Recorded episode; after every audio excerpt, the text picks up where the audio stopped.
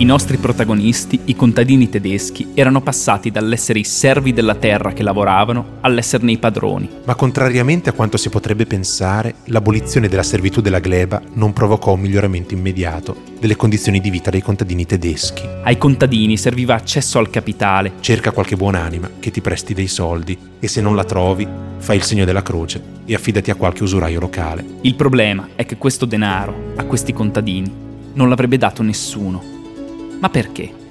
Il motivo sta a Union Square, a New York, alle 6 del pomeriggio del 19 agosto 2018.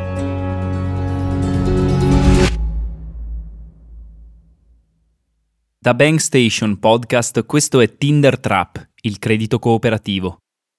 Io sono Luca Dan. Capitolo 2. Gli esclusi.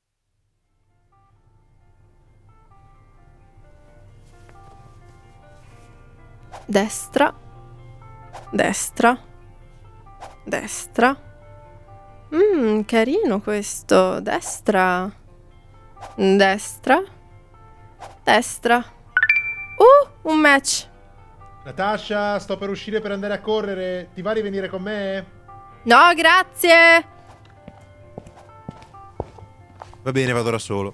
Ma che stai facendo? Ah, Tinder, hai ceduto alla fine. Cosa dicevi l'altro giorno? Ah, che le app di incontri sono da sfigati, me lo ricordo. Sì, sono da sfigati.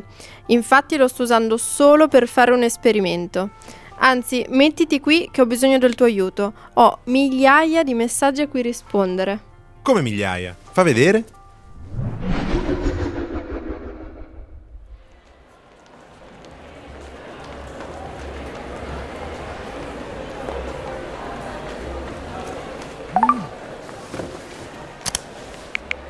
Ciao Dario, sei carino. Come stai? Che fai di bello? Firmato Natasha. Ciao Natasha, che bello conoscerti. Anche tu sei molto carina. Sono in giro a comprare le ultime cose prima di partire per le vacanze. Tu? Mm, niente di che. Sono al parco a prendere un po' di sole. Senti, hai programmi per domenica? C'è un concerto di un DJ che mi piace molto a Union Square. Se ti va possiamo andarci insieme. Sarebbe una bella occasione per conoscerci. Certo che mi va. Che bella idea. A domenica allora.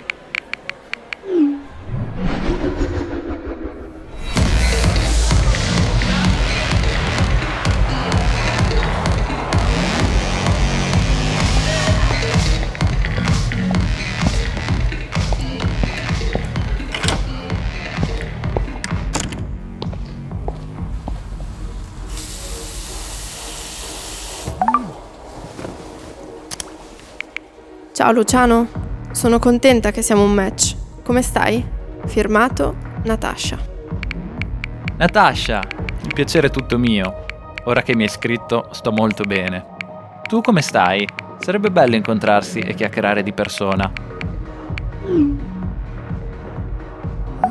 Sono d'accordo. Domenica c'è un concerto fichissimo a Union Square. Ti va se ci andiamo assieme? Mi sembra una bellissima occasione per conoscerci. A domenica!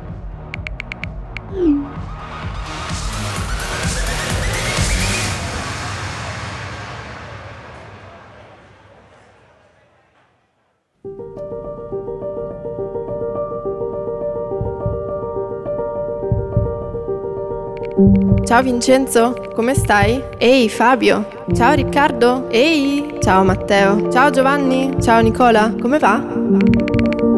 Sei libero domenica alle 6? Ti va di venire ad un concerto? C'è un DJ che mi piace un sacco che suona questa domenica a Union Square. Ti va di vederci domenica? Ciao Andrea, ciao Alessandro, cosa fai questa domenica?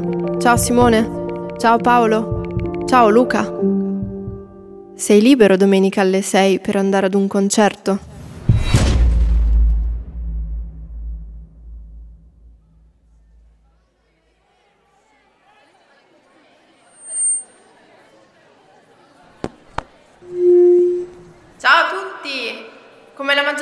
Di voi saprà, il mio nome è Natasha.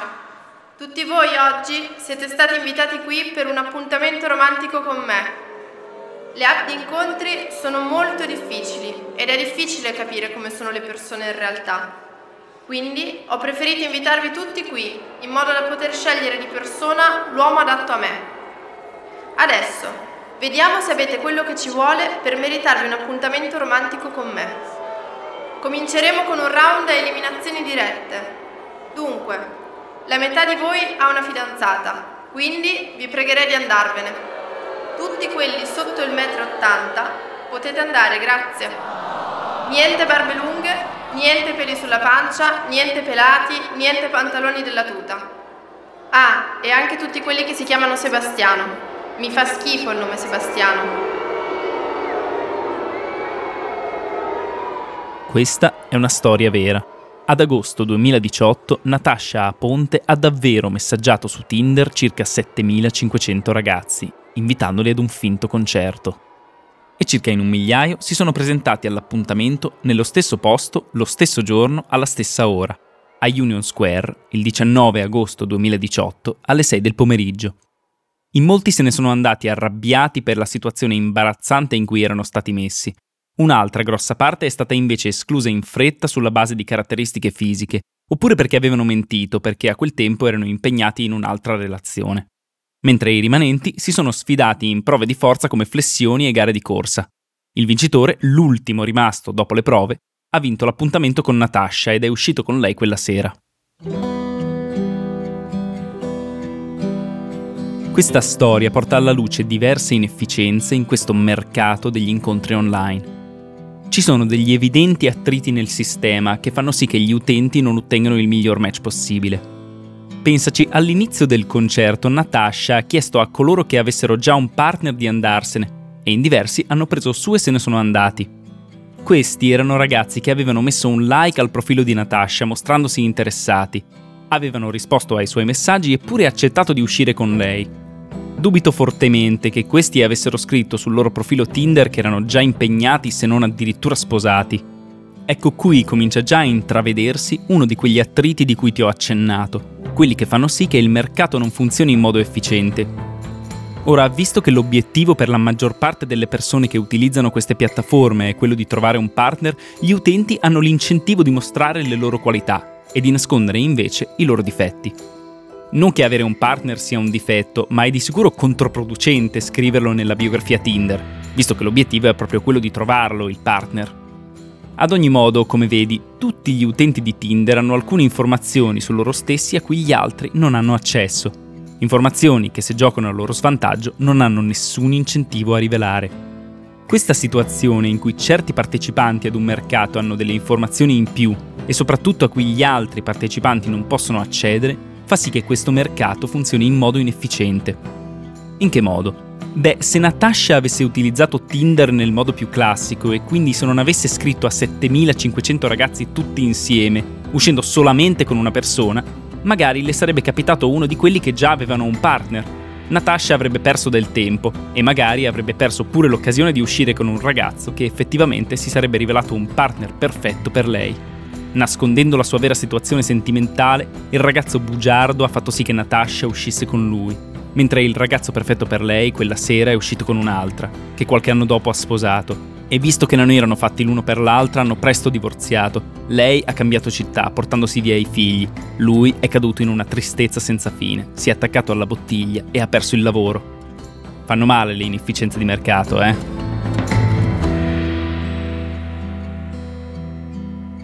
Ad ogni modo, tornando alle cose serie, in questo gioco delle coppie c'è anche un'altra potenziale inefficienza. Facciamo finta che Natasha, nonostante i ragazzi bugiardi che si aggirano sulla piattaforma, riesca comunque a trovare il ragazzo perfetto per lei. Supponiamo per un momento che lei abbia la capacità di capire chi su Tinder mente e chi invece ha un profilo genuino. In questo modo per lei il mercato è diventato efficiente, ha tutte le informazioni necessarie per compiere la decisione giusta, scartando i partner non adatti a lei e dedicando tempo e risorse ai ragazzi che invece sono per lei più interessanti. Ed è così che tra tutti i profili trova Gianfranco, single, acquario, amante dei cani e della cucina francese e tifoso della Salernitana, proprio come lei. Si danno appuntamento, si innamorano vanno a vivere insieme, si sposano. Ma quando uno si sposa e firma il contratto, comincia il secondo round di questo gioco. Gli incentivi sono cambiati. Tinder è scomparso. Non siamo più in un mercato in cui il partner può essere cambiato facilmente e senza conseguenze. Ormai la transazione è fatta. Natasha ha scelto Gianfranco. E in questa nuova fase di mercato, quella post matrimonio, può venire a galla un altro attrito, un attrito che può rendere di nuovo il mercato inefficiente. Essendo più complicato ormai venire lasciato per qualcun altro, Gianfranco corre meno rischi se smette di essere il ragazzo perfetto per Natasha. Se prima per piacerle si faceva la barba ogni giorno, ora se la fa solamente una volta al mese. Se prima si lavava quotidianamente, ora lo fa solamente quando deve uscire di casa. Se prima ci teneva ad impressionare Natasha organizzando cene in posti ultra romantici, adesso Big Mac e Chicken McNuggets a manetta. Perché? Beh, perché se prima avesse sgarrato, se non avesse dato il massimo, avrebbe corso il rischio di essere lasciato. Ora, con questo rischio estremamente ridotto, a pagare le conseguenze del comportamento, della sciattaggine di Gianfranco è solamente Natasha. Oddio, Natasha può sempre mandarlo a fare in culo, ma direi che siamo tutti d'accordo che è di gran lunga più complicato lasciare un marito di un fidanzato. Quindi si può dire che il rischio di essere mollato se non si è il marito perfetto è inferiore, e quindi le conseguenze per Gianfranco sono inferiori. E quando a pagare per le conseguenze delle tue azioni non sei più tu, l'incentivo a prenderti più libertà e a lavare i piatti una volta in meno si alza moltissimo. Ma dove sta qui l'inefficienza? Beh, perché purtroppo per Natasha, nonostante si trovi con in mano un Tinder dove ogni profilo è onesto e genuino, non c'è modo di sapere, prima di essersi legati a lui per sempre, se Gianfranco è uno che continuerà a dare il massimo o se è uno di quelli che si farà tentare dal comfort dei rischi ormai scomparsi e dai chicken McNuggets. Questi due attriti, queste asimmetrie informative tra i partecipanti rendono il mercato inefficiente gli onesti rischiano di sprecare risorse uscendo con bugiardi che manomettono la loro biografia su Tinder. E le persone come Natasha corrono il rischio di legarsi per sempre a dei Gianfranchi che aspettano di avere l'anello al dito per smettere di farsi la doccia. Suppongo ti starai chiedendo, ma cosa c'entrano Tinder e il matrimonio con i contadini, con la ex servitù della gleba tedesca, con la Germania di metà Ottocento e con la finanza vera? Tutto.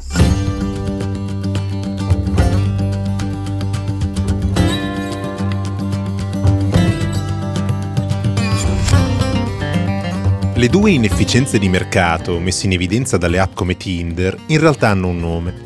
Si chiamano selezione avversa e azzardo morale e sono studiate dagli economisti da decenni. Ma, cosa molto più importante ai fini della nostra storia, sono esattamente i due problemi con cui le banche si scontrano quando concedono dei prestiti. Non solo le banche di oggi, anche le banche di quella Germania di metà Ottocento, dove abbiamo lasciato i nostri piccoli imprenditori agricoli nello scorso episodio. L'azzardo morale e la selezione avversa, infatti, erano proprio i due problemi che impedivano a questi contadini di accedere al capitale di cui avevano un disperato bisogno. Ma restiamo ancora un attimo ai giorni nostri e capiamo bene come la selezione avversa e l'azzardo morale rendono inefficiente il mercato del credito. Cominciamo dalla selezione avversa. Il perché si chiami così è abbastanza intuitivo se si pensa all'esempio che abbiamo appena ascoltato. Su Tinder chi è genuino è costretto ad una selezione avversa, visto che si trova a selezionare con chi uscire tra un pool di utenti in cui si nascondono diversi bugiardi, e visto che Tinder è interamente online, gli utenti non hanno modo di distinguerli finché non fissano con loro un appuntamento ed escono a conoscerli, rischiando così di dedicare tempo e risorse ad una persona bugiarda già sposata o a cui non piacciono i Beatles come invece aveva scritto in maiuscolo sul suo profilo Tinder. Capisci che questa condizione di mercato è decisamente poco efficiente, risorse e tempo sprecati e risultato non ottimale per i partecipanti. Ebbene, questo problema di selezione avversa lo hanno anche le banche quando devono decidere a chi concedere un prestito. Infatti, tra i tanti richiedenti genuini con un ottimo reddito e con un passato creditizio sano, ci sono anche cattivi pagatori che sono incentivati a nascondere certe informazioni negative sul loro conto.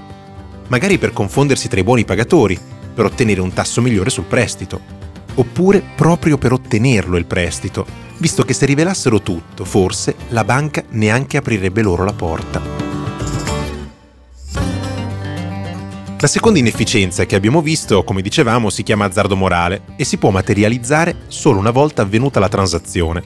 Il matrimonio, nel caso di Natasha e Gianfranco, o nel caso delle banche una volta che il prestito è stato approvato ed erogato al richiedente. L'azzardo morale tende a nascere quando chi corre i rischi non è lo stesso individuo che poi paga le conseguenze di quei rischi, se le cose dovessero andare male. Essendo ormai sposato, Gianfranco non corre il rischio di essere mollato di punto in bianco, e se dovesse smettere di farsi la barba o se lavasse la macchina una volta in meno, a doverla lavare una volta in più sarebbe Natasha, non avendo più l'opportunità di cambiare partner così facilmente. Allo stesso modo, chi riceve un prestito, non correndo il rischio di perdere i propri risparmi, ma i soldi della banca, potrebbe essere tentato di usare i soldi per investire in titoli rischiosi, criptovalute oppure di giocarseli tutti a blackjack. Attività e investimenti che hanno il potenziale di portare altissimi guadagni a breve termine, ma che portano con loro un altissimo rischio di perdere tutto quanto. Ma visto che chi riceve un prestito non sta giocando i suoi sodati risparmi, ma i soldi della banca, il rischio di perdere tutto è scomparso. Se le cose dovessero andare bene farebbe un sacco di soldi, ma se le cose vanno male, pazienza. Con la prospettiva di guadagni alti e con i rischi scomparsi, ecco che l'incentivo a mettere tutto sul nero alla roulette si fa bello potente. Ma, come penso sai, le banche non sono diventate ricche istituzioni regalando soldi a bugiardi che si fingono buoni pagatori o a giocatori d'azzardo che si giocherebbero tutto appena usciti dalla banca con i soldi. Per risolvere i problemi della selezione avversa e dell'azzardo morale, le banche compiono accurati screening ai richiedenti dei prestiti. Inoltre, spesso chiedono dei beni, come la casa, a garanzia dei prestiti che concedono. In questo modo diventa più complicato spacciarsi per un buon pagatore e soprattutto se dovessi spendere i soldi diversamente da quello che hai dichiarato alla banca, pagheresti non poche conseguenze. Oh, brave banche, ben fatto, problema risolto. Inefficienze di mercato? Evitate.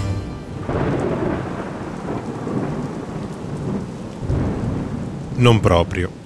Nonostante questi sistemi di prevenzione siano necessari per prevenire l'azzardo morale e la selezione avversa, e quindi per far sì che le banche possano concedere prestiti a chi se li merita, ci sono diversi effetti collaterali. In primo luogo, fare lo screening di tutti coloro che chiedono un prestito è un costo, costo che le banche scaricano sui richiedenti, attraverso commissioni e tassi di interesse più alti. Ma soprattutto la conseguenza più problematica di questi sistemi di prevenzione delle banche è che lasciano molti individui esclusi dal mercato del credito. Gente povera con un lavoro precario individui con un basso livello di istruzione oppure persone con un passato criminoso. Persone che vengono scartate automaticamente dallo screening e che con ogni probabilità non hanno beni da mettere a garanzia o qualcuno pronto a garantire per loro. Tutte persone che in teoria sono quelle più bisognose di un credito, ma soprattutto persone che magari sarebbero ottimi pagatori, che non si sognerebbero mai di compiere un azzardo morale e che si farebbero un mazzo così per ripagare il debito.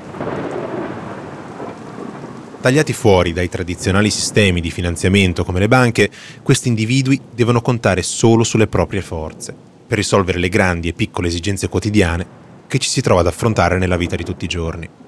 Oppure, nel peggiore dei casi, si vedono costretti a rivolgersi a sistemi di finanziamento alternativi, persone che offrono denaro in prestito con rapide procedure, chiedendo in cambio interessi elevati o altre pesanti condizioni.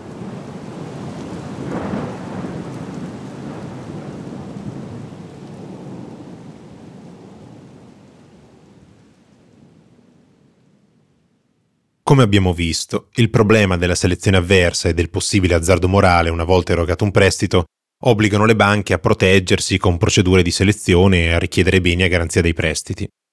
Tuttavia questo crea inevitabilmente una popolazione di esclusi dal sistema bancario. E questi esclusi, nel corso dei secoli, hanno cambiato spesso volto. Se oggi sono disoccupati, giovani precari, disabili, immigrati, famiglie con genitori separati e figli a carico, nella Germania di metà Ottocento gli esclusi erano proprio i contadini, da poco liberati dal loro stato di servi della gleba, analfabeti, poveri e con pochissimi averi.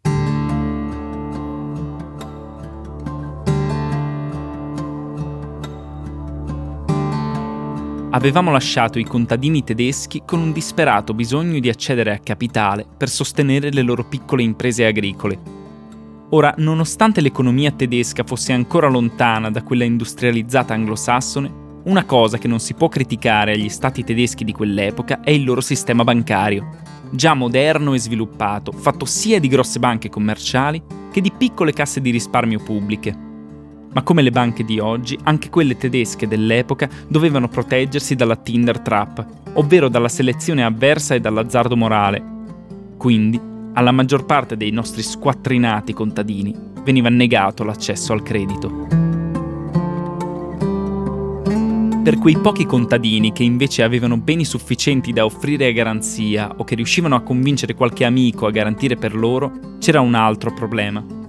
Le banche dell'epoca, come ulteriore misura per evitare azzardi morali, prestavano soldi con scadenze molto brevi, di solito tre mesi. Anche per i prestiti a lungo termine, le banche non prestavano i soldi tutti in una volta, ma in piccole porzioni, ogni tre mesi.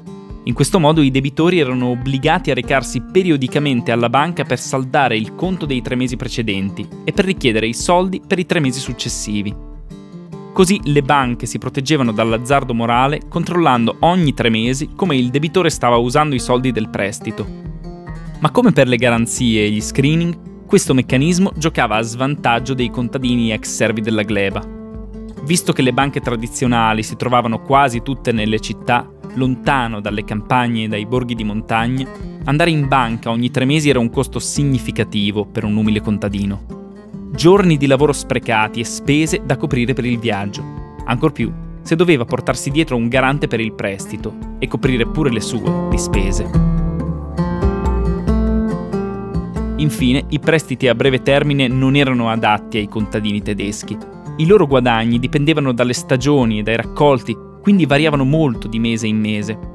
Inoltre, gli investimenti di cui avevano bisogno avrebbero prodotto guadagni solo molto avanti nel tempo. Come poteva un contadino ripagare in soli tre mesi un prestito preso a inizio anno per piantare degli alberi di melo, i cui frutti sarebbero arrivati solo a distanza di anni?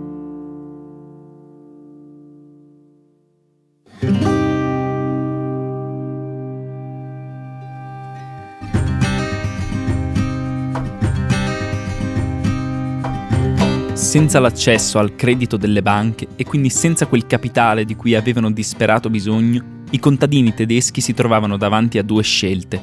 La prima era di provare a fare da soli, contare solo sulle proprie forze e sulle proprie risorse, abbandonando così il progetto di far crescere le loro attività grazie a capitale fresco, per uscire dalla povertà e migliorare le proprie condizioni di vita. Dovendo contare su quel poco che avevano, potevano solo continuare a fare quello che avevano sempre fatto, tirare avanti e sopravvivere. La seconda opzione, purtroppo l'unica disponibile per i più affamati, era quella di affidarsi agli unici che erano disposti a prestar loro del denaro. Approfittatori che offrivano il denaro di cui i contadini avevano disperato bisogno, chiedendo in cambio interessi spropositati. Strozzini e usurai che pian piano si appropriavano di tutte le loro sostanze, sfruttando la loro inesperienza e la loro disperazione. Una famiglia dopo l'altra finiva in rovina. Se da una parte cresceva la miseria e aumentavano a dismisura le difficoltà, dall'altra cresceva il potere e la ricchezza dei finanziatori usurai, che operavano insieme, unendo le forze nel modo più sfacciato e spudorato. La situazione nelle campagne tedesche sembrava senza via d'uscita. Ma a qualcuno non stavano bene queste ingiustizie. Qualcuno aveva trovato il sistema per risolvere la Tinder Trap. Come? Con un panificio.